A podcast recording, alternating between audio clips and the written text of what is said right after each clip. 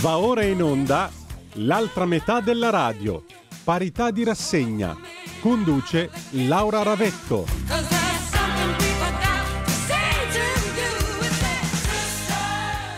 Radio Libertà, diamo subito la linea ad Antonino Danna e a Laura Ravetto. Bentrovati. Bentrovati. Buon pomeriggio. Buon pomeriggio a te, cara Laura, bentrovati tutti quanti, amici, Antonino, amici miei, ho trovato l'avventura. la scusa Dimmi. per non fare lo Skype, anche se sono qui comodamente seduta l'avrei potuto fare, perché stanotte Clarissa non mi ha fatto chiudere occhio, sono impresentabile, quindi sentirai solo la mia voce, mi sono rifiutata. Eh vabbè, è giusto così, che diamine. Eh, La padrona sei tu, si fa come vuoi tu. Femmina, Eh, Questo punto di femmina, questo punto di femmina che ho, questo punto di femmina che ho. eh, Come stai? Ma da- Come stai? Ma eh, io abbastanza tranquillo, niente, mi dispiace che non abbiamo potuto concretizzare questa intervista con Chiana ieri perché Mm, l'hanno sì, spedita in sì. un ospedale a Kabul, d'altronde quando sei in prima linea questo è quello che ti Certo. capita, però cercherò di recuperarla perché è una storia, credo, interessante da raccontare per chi ci ascolta. Assolutamente, poi visto che ha mh, così grande fiducia in te, eh, probabilmente poi anche tu, quando lei potrà, eh, in qualunque giornata e orario, intervistarla e poi la mandiamo in radio e, e l'ascoltiamo tutti insieme in radio eventualmente. Perché no? Certamente la cosa sarebbe, sarebbe quanto mai un onore, prima di tutto per me, perché voglio dire, comunque ci stiamo, trattiamo, abbiamo, avremmo come ospite una che lavora per il National Geographic, New York Times e soprattutto è una testimone oculare sul posto del ruolo della donna nell'Afghanistan, che ha raccontato con estrema precisione nelle sue fotografie, per cui se vi capita fate un giro online, cercate Chiana Ayeri, scritto H-A-Y-E-R-I,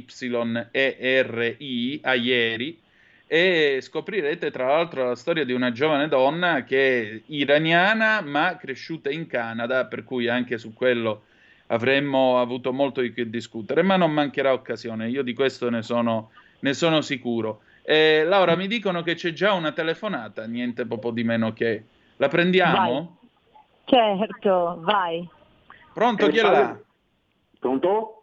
Sì, Pronto, buongiorno a lei, buongiorno anche alla signora Ravetto. buondì. Buongiorno.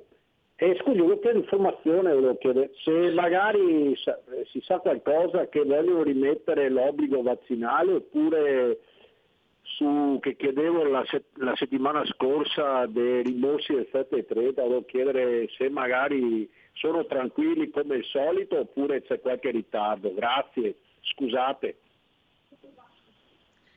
Io non so assolutamente nulla di questo, bisogna interrogare il Ministero della Salute. Tendo a escludere eh, che ci possano essere obblighi, ehm, però eh, non sono assolutamente informata, bisogna chiedere a chi è o sottosegretario o eh, ministro incaricato. No, ma se poi stamattina l'argomento era già stato sollevato con Alessandro Panza in Orizzonti Verticali. La risposta è no, non ci sarà obbligo vaccinale. Altra telefonata, pronto chi è là? Pronto, buongiorno, Berengario di Supplico da Roma. Buongiorno. Uè, Berengario! Finalmente ti sei manifestato! Grazie. Dici tutto. No, avevo una domanda per, la- per l'onorevole. Volevo chiedere se non fosse Sì. possibile reintrodurre l'uso che ha così salutare e così economico dei MAV e dei RAV per pagare tutte le cose che guardavano l'amministrazione pubblica. Perché a me è capitato di andare a pagare per mia figlia un'assicurazione da 6 euro e ho dovuto pagare 2 euro di commissione perché c'era il pago PA. E 2 euro su 6 euro sono una cifra assolutamente inconcepibile perché la commissione è fissa, mentre eh, e RAV erano gratuiti e non era così, è stato un regalo che è stato fatto alle, alle banche, Banche. agli uffici postali, Certo. adesso lo so, però è un regalo a spese ovviamente di pantalone. Non è che mi sta tanto bene sta cosa, ecco, io resto in attesa di una risposta ascoltando via DAB. Grazie. Laura. Eh sì, eh, questa è una sollecitazione interessante che dobbiamo girare al nostro sottosegretario all'economia Freni eh, piuttosto che al presidente della Commissione Finanze Gusmeroli, eh, piuttosto che a Bitonci, che insomma tutti hanno un ruolo nell'ambito dell'economia. È un'ottima suggestione, domani sono in aula e sicuramente la trasferirò perlomeno al presidente della Commissione Finanze. Ecco, tornando a noi, Laura, eh, questa sì. è stata una settimana comunque di, di, polemiche, non da poco, ancora una volta, su una donna in particolare. Stavolta siamo arrivati a Ti mangiamo il cuore, rivolto a Giorgia Meloni. Ma è mai possibile che qua, e per giunta era una manifestazione di non una di meno, ma eh, com'è? Mm. Ci sono certe donne che hanno ragione e certe donne che hanno torto? Ma io sono uscita subito su questo, è uscito anche Salvini, io sono uscita subito dicendo che io non sono certo una che si sottrae al confronto anche aspro, quindi eh, comprendo qualunque tipo di confronto e qualunque preso di posizione differente sulle tematiche femminili, io, io stessa ho delle sfumature diverse talvolta sia dalla Meloni sia dal mio stesso partito su certe tematiche, ma quello non è confronto, quello non è neanche insulto, quello è violenza. Allora, soprattutto nella settimana in cui si celebra eh, diciamo, in qualche modo la lotta contro la violenza di genere, vedere delle donne che operano eh, in maniera, diciamo, delle frasi così violente verso altre donne, eh, questa cosa è insomma, inaccettabile. Eh, penso tra l'altro che manifestazioni ehm, non facciano bene alla causa che, per cui vengono portate avanti, cioè il danno eh, non lo fanno soltanto alla loro diciamo, comunità, e quindi a coloro che manifestano, ma lo fanno anche a tutti quelli che credono in quelle battaglie, perché è chiaro che nel momento in cui tu eh, professi la parità di genere e eh, usi violenza eh, o comunque frasi violente verso eh, quella, quelle donne che dici di voler tutelare, eh, non sei più credibile. Questo è poco, ma sicuro. Laura, io ti sto per girare su WhatsApp una notizia che è uscita un paio d'ore fa su Il Giornale e ammetto che mi vergogno io stesso come uomo a leggere una notizia del genere su un giornale, perché francamente sì. pensavo che eh, certi limiti fossero invalicabili o comunque che ci fosse un minimo di rispetto. E invece vedo che ancora una volta uno che crede di essere un rivoluzionario, uno che crede di essere una sorta di Pierpaolo Pasolini redivivo e poi in realtà mm. è semplicemente Fedez, il marito di Chiara Ferragni, se ne è uscito mm. con una delle sue delicatezze nei confronti stavolta delle donne disabili. Vado a leggere quello che riferisce il giornale e mi scuso mm. con voi per quello che vi sto, dis- che vi sto per leggere. Mm. Il pezzo è a firma della collega Valentina Dardari, quindi io non mi sto inventando assolutamente niente. Per una frase mm. pronunciata durante il suo podcast Muschio Selvaggio, Fedez è finito nella bufera. In poco tempo è arrivata in risposta alle sue esternazioni poco felici nei confronti delle donne disabili la lettera aperta di attivisti e associazioni. Riassumiamo che cosa è successo. Durante l'episodio 104 del suo podcast, il cantante milanese ha detto delle frasi che hanno indegnato gli attivisti che quotidianamente lottano per cercare di far rispettare i diritti delle persone disabili. Le donne disabili vogliono essere scopate, dice Fedez. Il fatto che in studio ci fosse Manuel Stoica un TikToker che utilizza la carrozzina elettrica per muoversi perché è affetto da SMA non è una giustificazione. La lettera aperta è stata inviata all'attenzione del podcast Muschio Selvaggio in risposta alla puntata dello scorso 14 novembre. Tra l'altro è stato scelto di pubblicarla proprio il 25 di novembre, giornata contro la violenza sulle donne. All'interno della missiva si legge, sentite qua che cosa c'è, Vogliamo soffermarci sul linguaggio violento usato contro le donne disabili e alcune gravi inesattezze riferite ai sussidi economici in ambito di disabilità. Intorno al minuto 46, Emanuel fa una serie di considerazioni sulla proposta di legge sull'assistenza sessuale e Fedez si lascia andare a un'esternazione morbosa. Parlavamo di disabili donne che vogliono essere scopate. Risate in studio. Emanuel risponde a mo' di battuta eh, guarda, mi sto vergognando io che non c'entro niente. Emanuel risponde a mo' di battuta, almeno non dice stai ferma. facendo riferimento al fatto che una donna con disabilità motoria si muoverebbe poco e non potrebbe eventualmente sottrarsi a un rapporto sessuale. Altre risate. Interviene Luis chiedendo dove sia il limite nello scherzare su tali questioni. Emanuel e Fedez concordano sul fatto che è Emanuel il limite, presumibilmente nel senso che, se lo dice lui, questo tipo di affermazioni si possono fare. Non esiste assolutamente, non sono d'accordo. Ecco. Nella lettera viene invece sottolineato che il limite non è una singola persona disabile e che nel caso in cui quella persona t'autorizzi certo. non vuol dire che sia concesso denigrare una categoria di persone. Ma certo. Ma soprattutto Ma le donne disabili non vogliono farsi scopare, al massimo scopano. Alimentare Ma lo certo. stereotipo che la sessualità delle donne disabili sia cosa d'altro mondo è gravissimo. Passiva. E poi passiva, vergogna. Ecco. Una, cosa, una battuta del genere funziona solo se si sposa lo stereotipo secondo cui le donne disabili non avrebbero una vita sessuale attiva e corrisposta.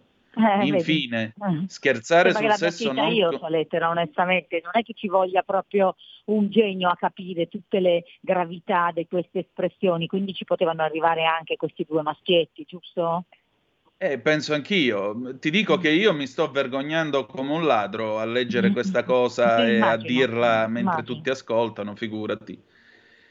Infine, scherzare sul sesso non consensuale in una società in cui le persone disabili sono per statistica maggiormente vittime d'abusi sessuali rientra in quella cultura dello stupro che moltissime realtà lavorano con fatica per contrastare. Viene esatto. precisato con chiarezza e fermezza dai mittenti della lettera. L'attenzione viene poi rivolta al passaggio in cui Fedez ed Emanuel parlano dei sussidi. Quest'ultimo afferma che una persona disabile ha più vantaggi rispetto all'80% degli italiani. Secondo gli attivisti questa affermazione è pericolosa e fuorviante, perché dà l'idea che la persona disabile sia privilegiata quando invece non lo è. Al minuto 19 aggiunge, quando tu prendi più di 1000 euro al mese, chi ti dà voglia di trovare un posto di lavoro?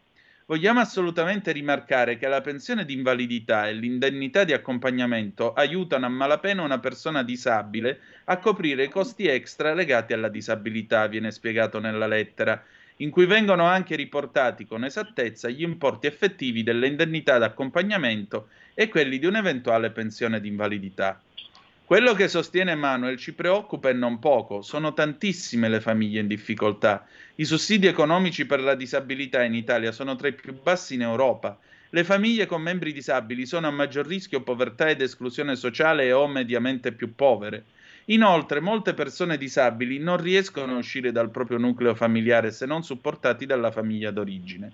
A conclusione, viene quindi chiesto in modo cortese che Muschio Selvaggio Emanuele e le persone coinvolte prendano posizione e correggano le informazioni sbagliate e soprattutto si assumano la responsabilità delle battute infelici. Laura, te lo chiedo come cittadino, per favore fai qualcosa.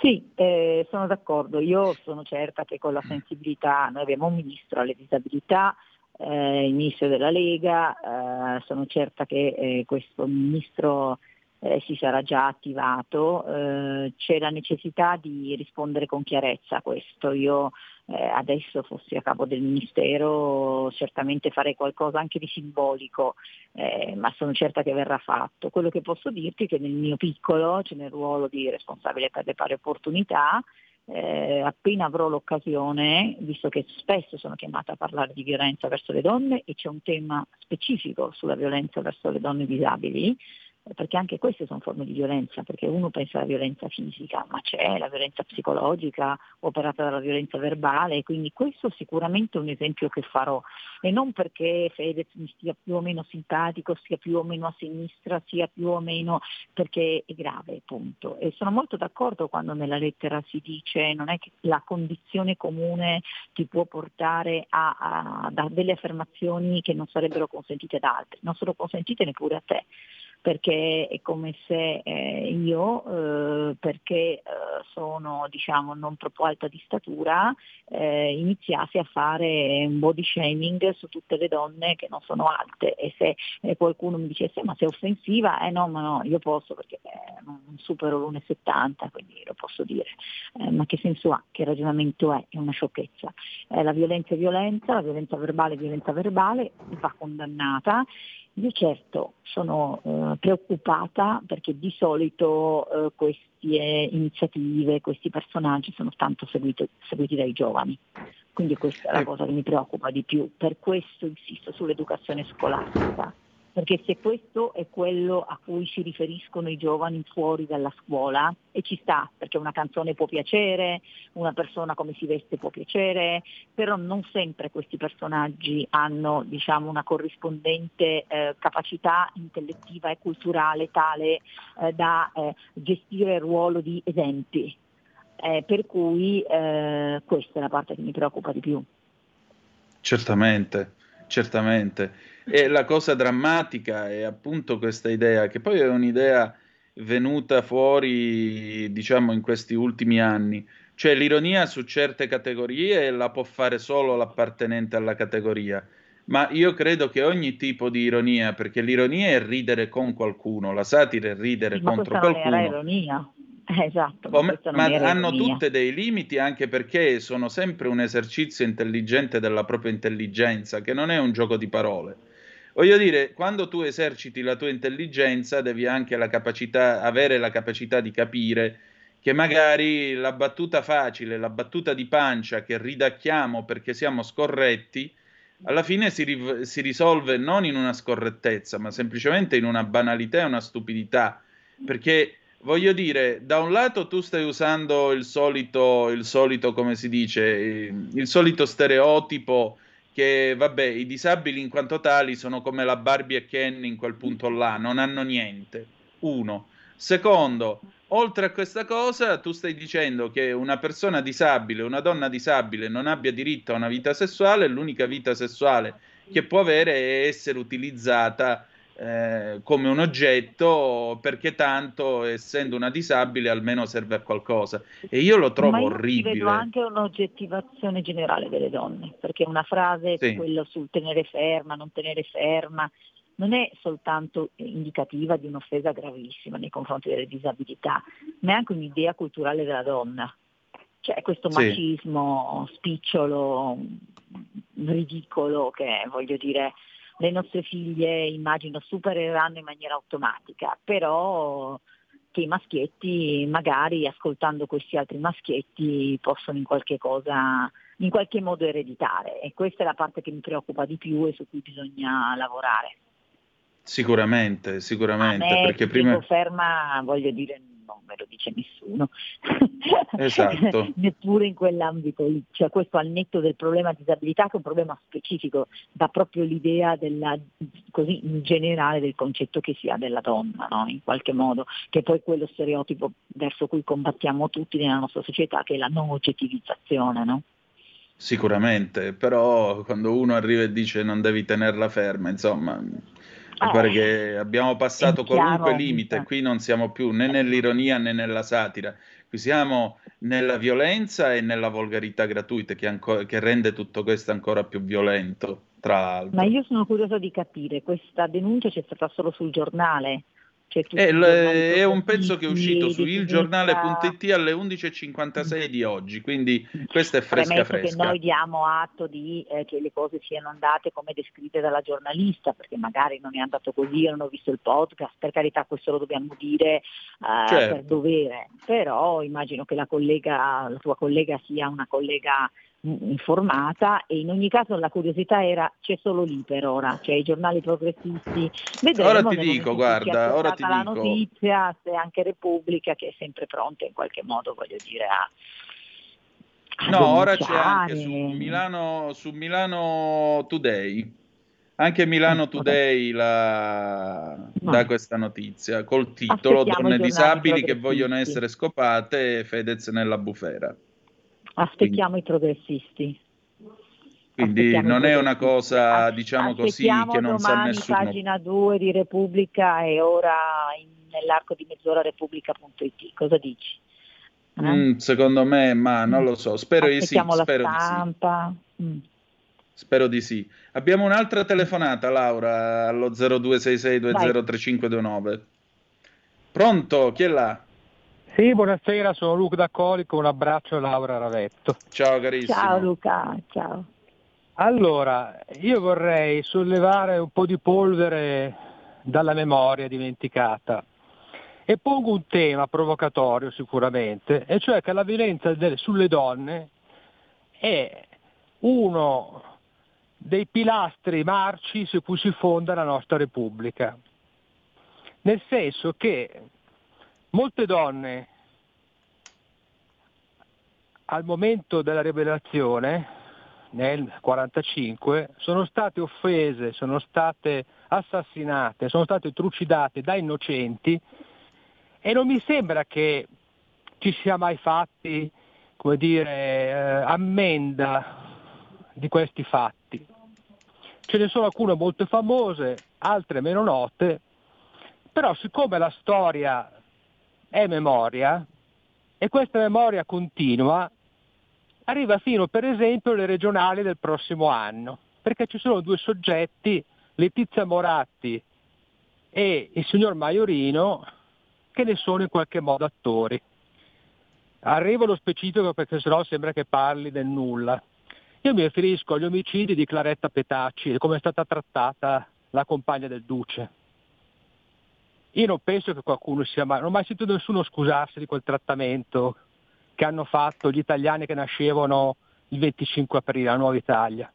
E un'altra donna che è stata fucilata innocente, riconosciuta dalle sentenze, con un bambino in grembo, è Luisa Ferida, una diva dei telefoni bianchi, accusata ingiustamente e fucilata dai partigiani dietro San Siro. Se vi ricordate, alcuni anni fa Forza Italia andò a mettere una targa in ricordo di quella uccisione, ripeto, una donna che già all'epoca dei fatti molti partigiani difendevano e qualcun altro, di cui non faccio un nome perché è un partigiano intoccabile, ha voluto a tutti i costi che fosse fucilata. Ebbene, quando arrivò la giunta Pisapia, uno dei primi atti della giunta Pisapia, o alcuni suoi rappresentanti, e se non mi ricordo male c'era anche Maiorino, ma potrei, sbaglia- potrei sbagliare, fu di andare a rimuovere quella targa con delle grandi polemiche e anche delle prese di posizione di Letizia Boratti. Mi piacerebbe che questa vicenda non fosse dimenticata. Secondo me è uno stigma che ha marcato la nostra Repubblica, questa violenza feroce sulle donne dei vinti, donne innocenti, e mi piacerebbe avere una risposta, sapere cosa ne pensa Laura. Grazie. Io ci aggiungerei pure Giuseppina Ghersi, 13 anni di Savona, violentata dai partigiani il 25 di aprile del 1945, perché colpevole di essere figlia di due fascisti e quindi come tale fascista anche lei. Eh, Laura, prego. Sì, potremmo fare mille esempi da una parte e dall'altra. Io però sì, eh, penso che quando si parla di violenza verso le donne non mi piace la politicizzazione né da una parte né dall'altra, quindi sì, eh, non voglio aprire la discussione partigiani, non partigiani, non, eh, non, mi, diciamo, non mi, sottraggo a, queste, a questi posizionamenti perché è ovvio è ovvio che ci sono state donne eh, così ritenute vittime di serie A e vittime di serie B, tuttavia poi ci sono anche dei giudizi storici che prescindono dalla violenza e quindi la violenza è da sempre da condannare, poi c'è un giudizio storico eh, che non giustifica la violenza ma su cui io non entro perché, ripeto, così come non mi faccio strumentalizzare dalla sinistra, non mi faccio neanche trascinare in una discussione che mi dice ah ecco allora tu difendi quello e attacchi quell'altro, quindi eh, ho ascoltato con attenzione l'intervento, eh, però ripeto io preferisco occuparmi dell'attualità ehm, e naturalmente ho una mia idea sulla storia però eh, non mi faccio diciamo così, collocare in una casella da questo punto di vista. Io in generale condanno tutte le violenze verso tutte le donne eh, per qualunque ragione, cioè nulla può giustificare eh, l'uccisione, eh, la violenza o il trattamento eh, come quelli descritti di una donna. Eh, nessun simbolo, nessun non simbolo meritano un trattamento di questo tipo. Se la discussione è alcune vengono ricordate e altre denigrate, sì, posso trovarmi d'accordo. Eh, detto questo, ripeto, c'è sempre un giudizio storico che prescinde dalla violenza, che però è un giudizio storico su cui insomma, io anche lì ho i miei convincimenti. Su questo siamo so ampiamente d'accordo, io credo. essere chiara, cioè io sono una liberale per essere chiara, quindi così come eh, vedo benissimo che non ci sono tutti i santi dove vengono descritti in un ambito storico, però sono anche quella che condanna fermamente qualunque eh, forma eh, di non democrazia a partire dal fascismo, cioè, dico con molta franchezza. Questo non significa in alcun modo che atti di violenza verso la pietà ci potessero essere giustificati, eh, questo è chiaro. Chiaramente. Allora, noi abbiamo un minuto di... no, ci fermiamo 30 secondi per la pausa, poi ritorniamo perché sono arrivate anche un sacco di zappe. A tra poco. Stai ascoltando Radio Libertà. La tua voce libera, senza filtri né censura. La tua radio. Da oggi la tua radio è ascoltabile anche con la televisione in digitale. Sul telecomando della televisione digitale o del tuo ricevitore digitale puoi scegliere se vedere la TV o ascoltare la radio. Risintonizza i canali radio e troverai anche Radio Libertà, canale 252. La tua radio.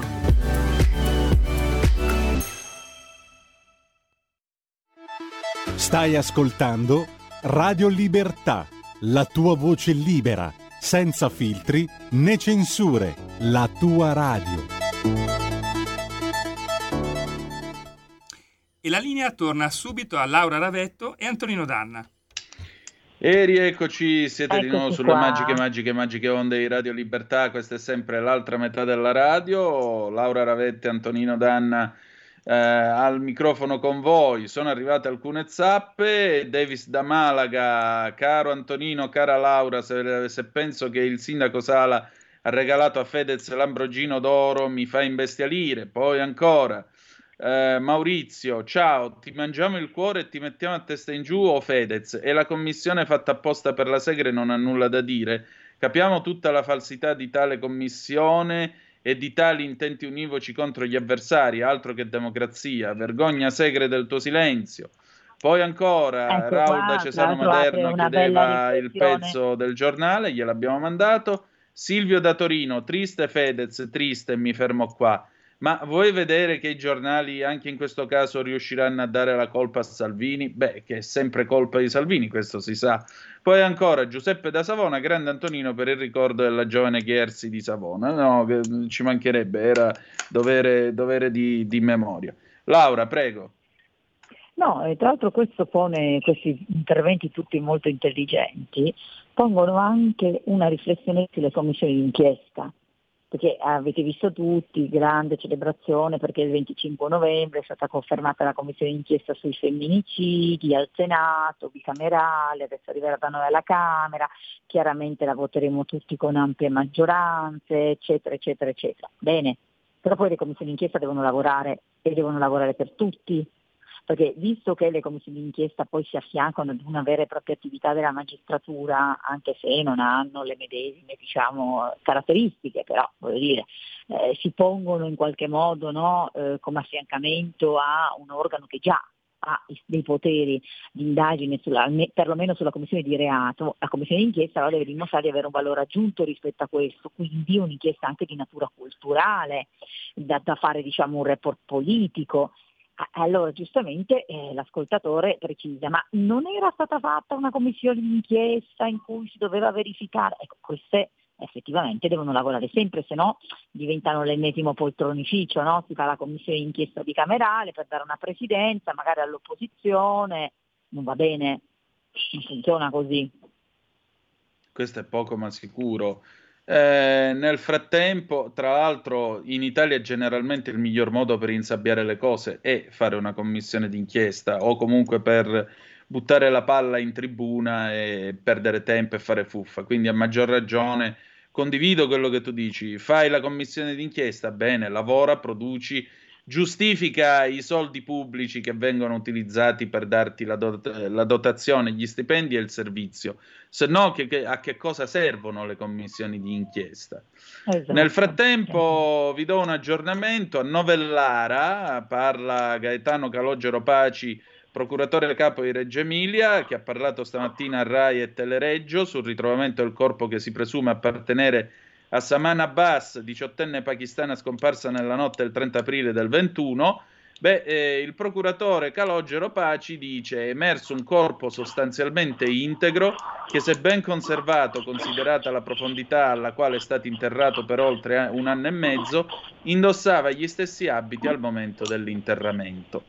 Ora si tratta di verificare l'integrità degli organi interni, ha continuato il procuratore, perché attraverso su di essi saranno svolte indagini di tipo autoptico per capire esattamente l'identità del corpo stesso. Certo è che il contesto in cui il corpo è stato ritrovato e anche qualche elemento peculiare già consentono di formulare una probabilità di identificazione, ma la prova regina è quella del DNA, solo attraverso una comparazione positiva sarà possibile dire che si tratti del corpo di Saman. Durante lo scavo gli investigatori della scientifica hanno già trovato una cicca di sigaretta e delle bottiglie da cui si tenterà di estrarre il DNA. Quindi vedremo che cosa, che cosa succederà, se sia effettivamente lei. Eh, noi non ci sbilanciamo, certo, il fatto che sia stata ritrovata con gli abiti che aveva al momento della sua scomparsa lascia presumere eh, che possa essere Saman, poi vedremo dalle prove regine, a quel punto la giustizia farà il suo corso. Ma resta un fatto, resta il fatto che qui c'è un padre che dice io sono stato disonorato per questo ho dovuto uccidere mia figlia. Cioè, ma è mai possibile che nell'anno eh, 2020 si debbano ancora sentire cose di questo genere in Italia? Ma mh, mm, qua pone un tema duplice, l'ho detto anche in aula. Il primo tema il primo tema è in generale un tema sulla violenza verso le donne, ma il secondo tema che non possiamo far finta di non affrontare è quello eh, di che cosa e a chi stiamo consentendo di vivere sul nostro territorio. Cioè, noi stiamo consentendo al territorio italiano di ospitare un uomo che decide che sua figlia deve essere uccisa ah, perché intendeva sposare un uomo diverso da quello indicato da lui cioè, è questo il tipo di immigrazione e è questo lo sforzo di integrazione che vogliamo rivolgere? Io non così non rivolgo neanche uno sforzo di integrazione. Altra cosa, se mi si dice che metto in atto delle politiche per sottrarre queste ragazze dalla presa di padri così, diciamolo, anche di madri così però, perché una madre eh, che non fa nulla, almeno secondo quanto eh, sta per essere accertato, sarà accertato, perché poi anche lì ci sono delle indagini in corso, però mi sembra che ormai il quadro sia per lo più delineato, quindi qua c'è un doppio tema. C'è il tema della violenza di genere che è un fenomeno che c'è sul nostro paese indipendentemente dall'immigrazione, perché è chiaro che noi sappiamo che le violenze di genere nel nostro paese sono per lo più intrafamiliari all'80% e riguardano anche l'ambito affettivo italiano, però poi c'è un tema tutto di donne straniere e di non riesco a chiamarle culture, scusate, ma di non culture che hanno un'idea eh, della donna eh, oltre l'oggettivizzazione, cioè veramente la donna che passa da essere proprietà del padre a proprietà del marito, che non possono essere accettate sui nostri territori.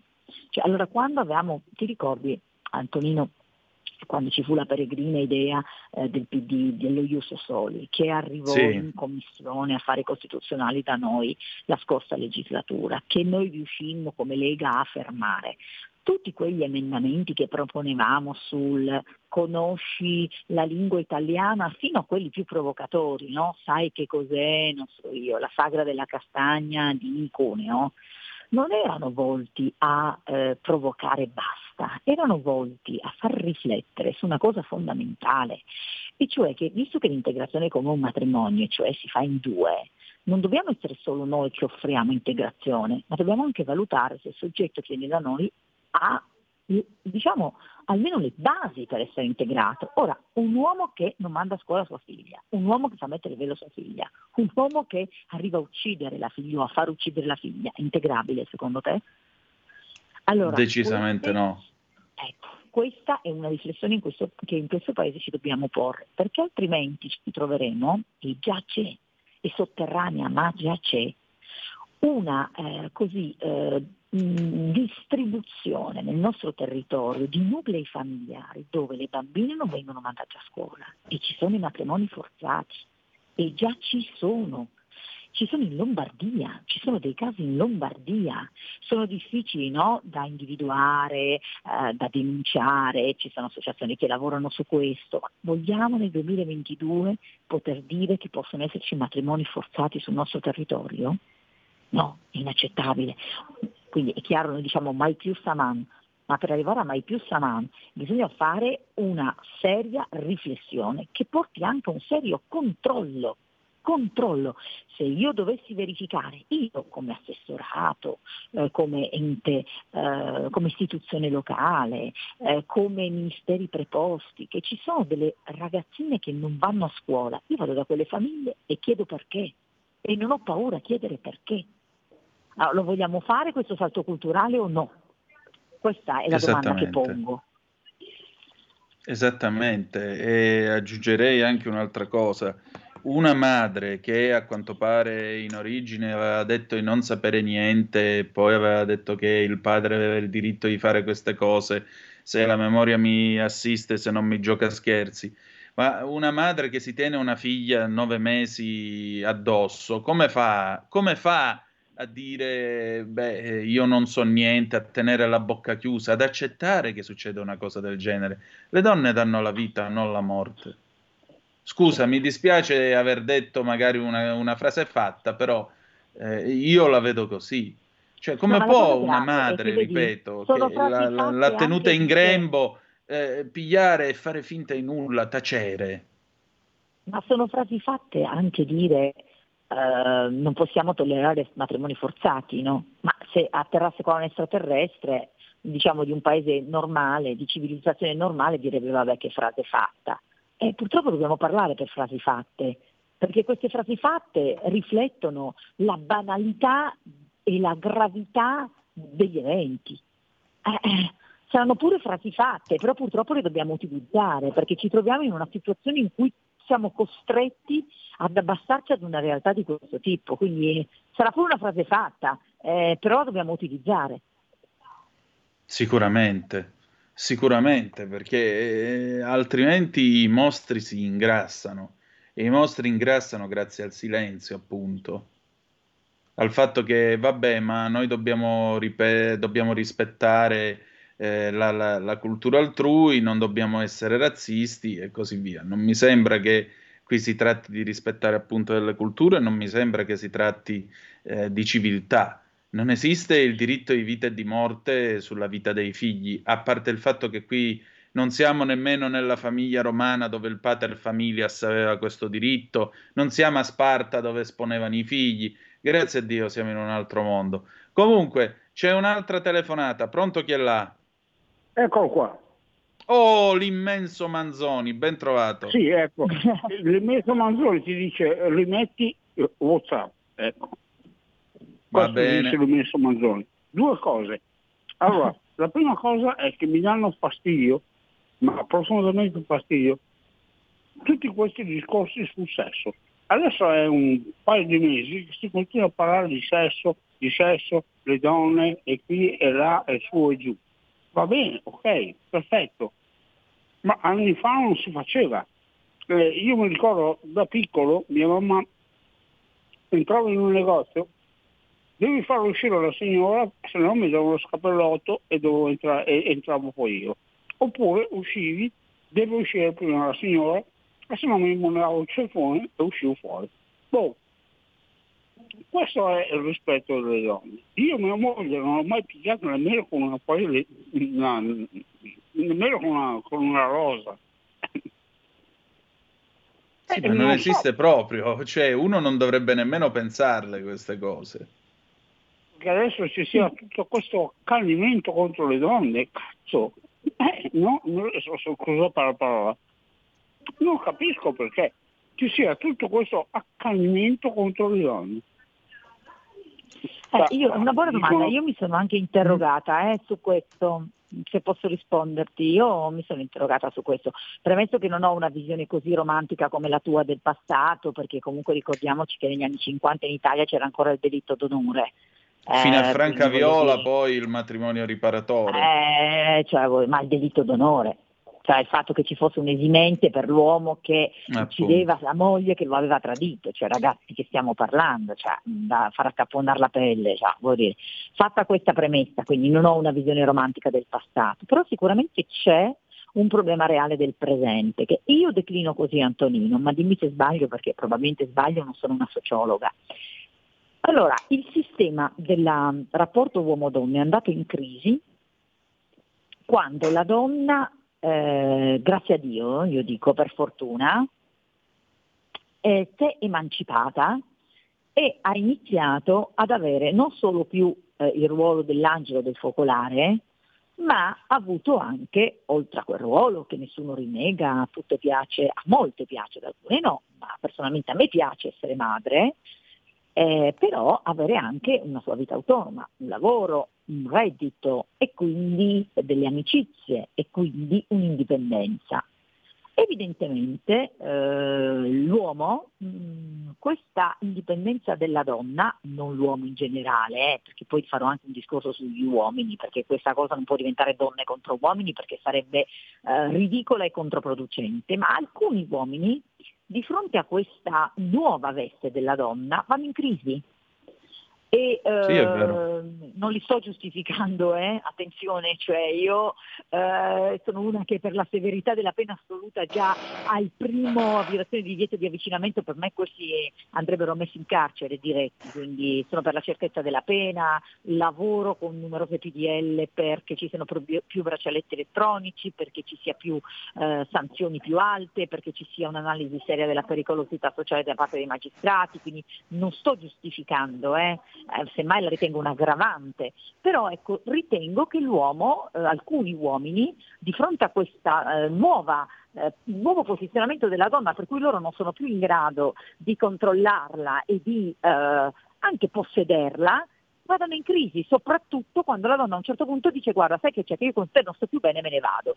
Perché, diciamolo Antonino, per lo più l'atto eh, grave, quello del femminicidio, avviene, lo sentiamo dire da tutti, mh, mm, gli inquirenti quando fanno le analisi, è, è andata all'ultimo appuntamento, questo l'ha pregata di incontrarsi e anche qui facciamo un appello in radio, non andate mai all'ultimo appuntamento chiarificatore con un uomo che magari ha mandato 3.000 messaggi dopo che l'avete abbandonato, non ci andate proprio, e, e, c'è, eh, e c'è, l'atto eh, eh, tremendo eh, di violenza verso la donna. Quindi secondo me parte tutto da un'incapacità di alcuni uomini di comprendere che questa donna eh, non è nella loro disponibilità.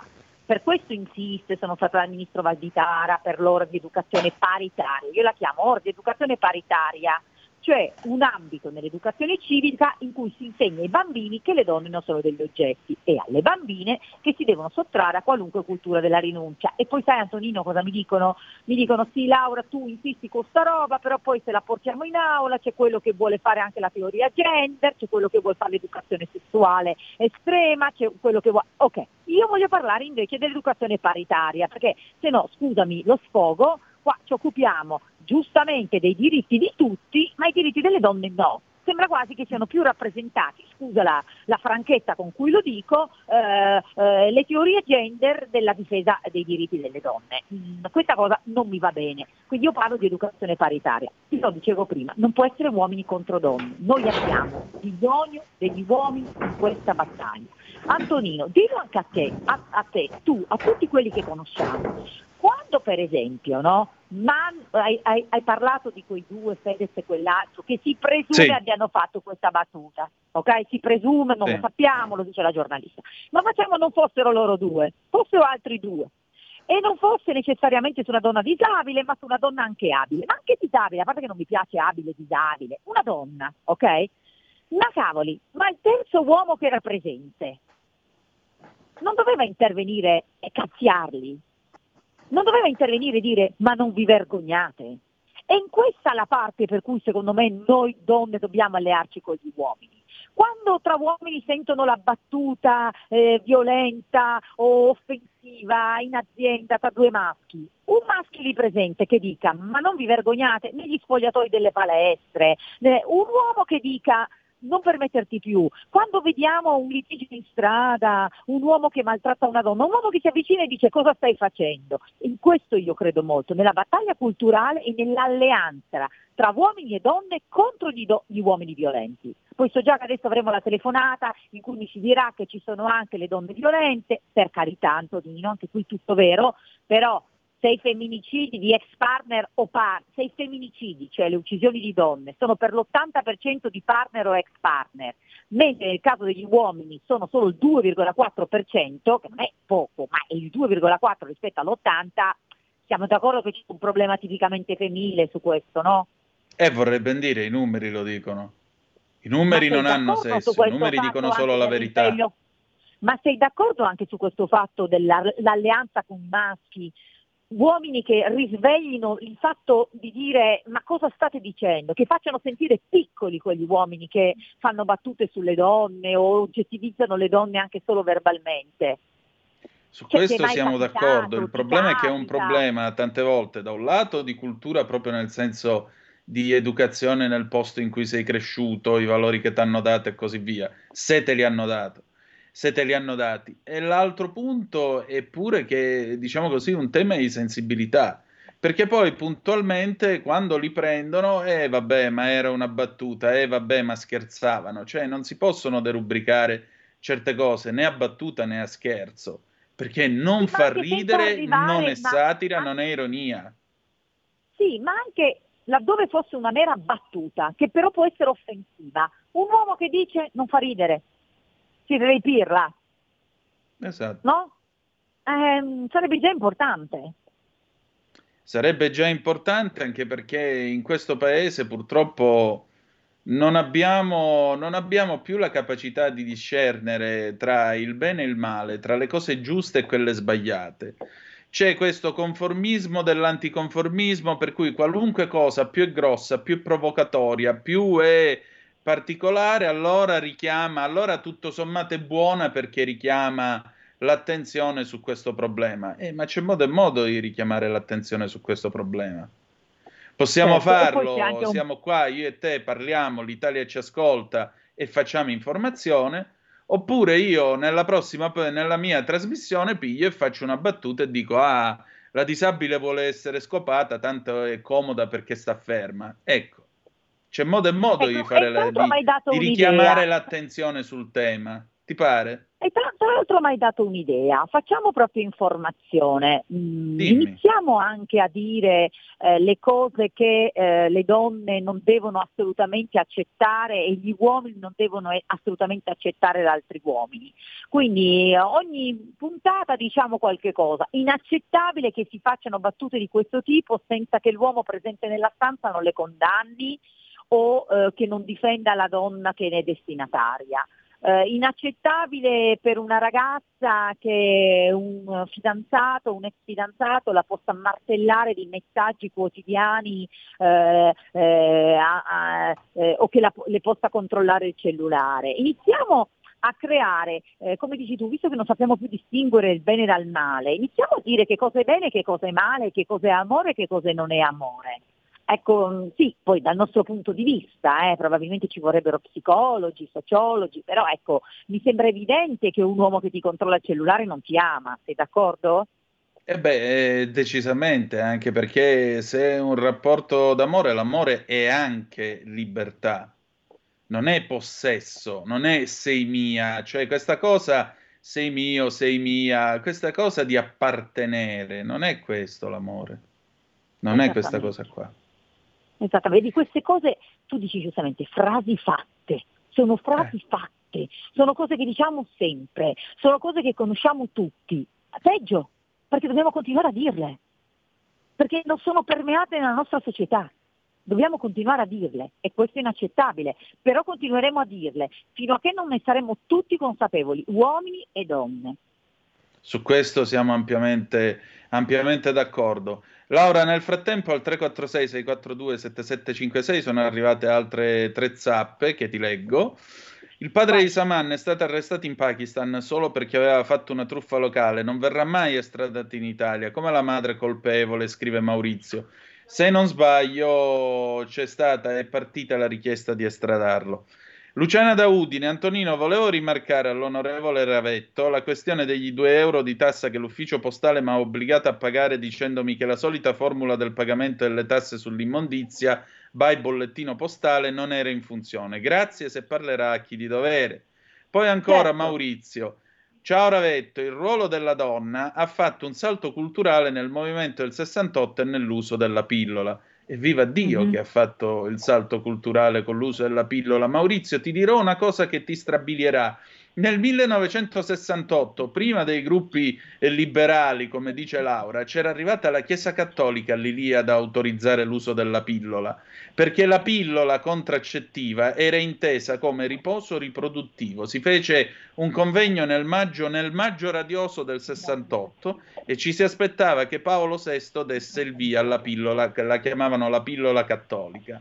Poi invece Paolo VI scrisse l'Umane Vite nell'estate di quell'anno che cambiò decisamente, cambiò decisamente prospettiva. Ma volevo che lo sapeste, la Chiesa Cattolica era lì lì per approvare la pillola, né più Pazzesco, e né meno. Non sapevo, non eh, sapevo. Eh, cosiddetto concetto di riposo riproduttivo. Era lecito ed era, ed era, stato oggetto di un convegno in quel di Roma a cui aveva partecipato perché aveva fatto parte di questa eh, di questo gruppo di studio che era stato messo su da Paolo VI, il futuro, il futuro Giovanni Paolo I, alias Albino Luciani, che aveva eh, un fratello con una famiglia molto numerosa e quindi siccome lui sua, nel suo ministero incontrava tante famiglie numerose che non riuscivano a sfamare i figli, erano temi che lo riguardavano. Poi le cose sono andate in maniera diversa.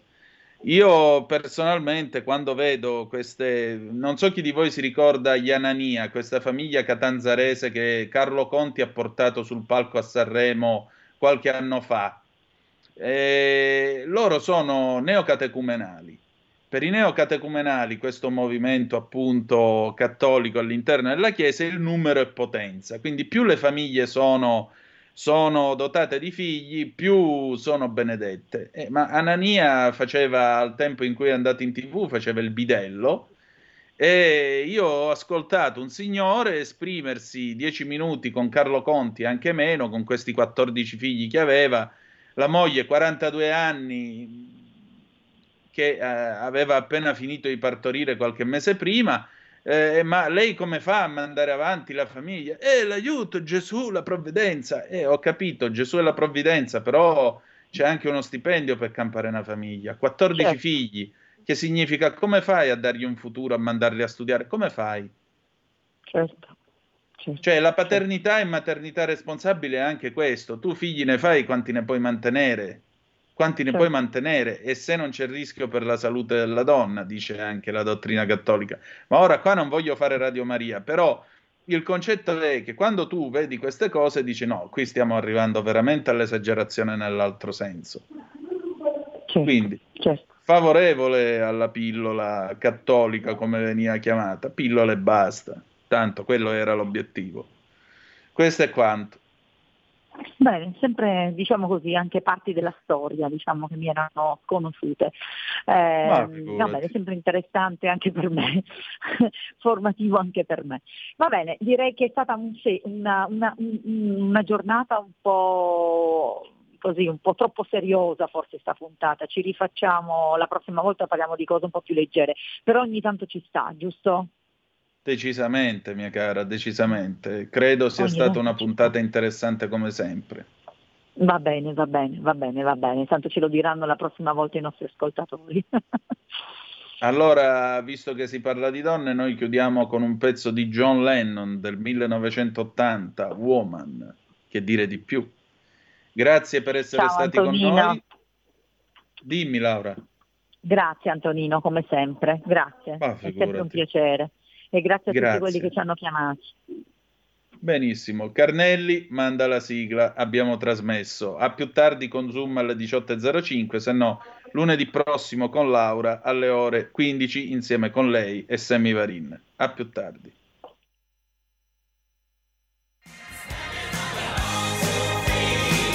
Avete ascoltato l'altra metà della radio.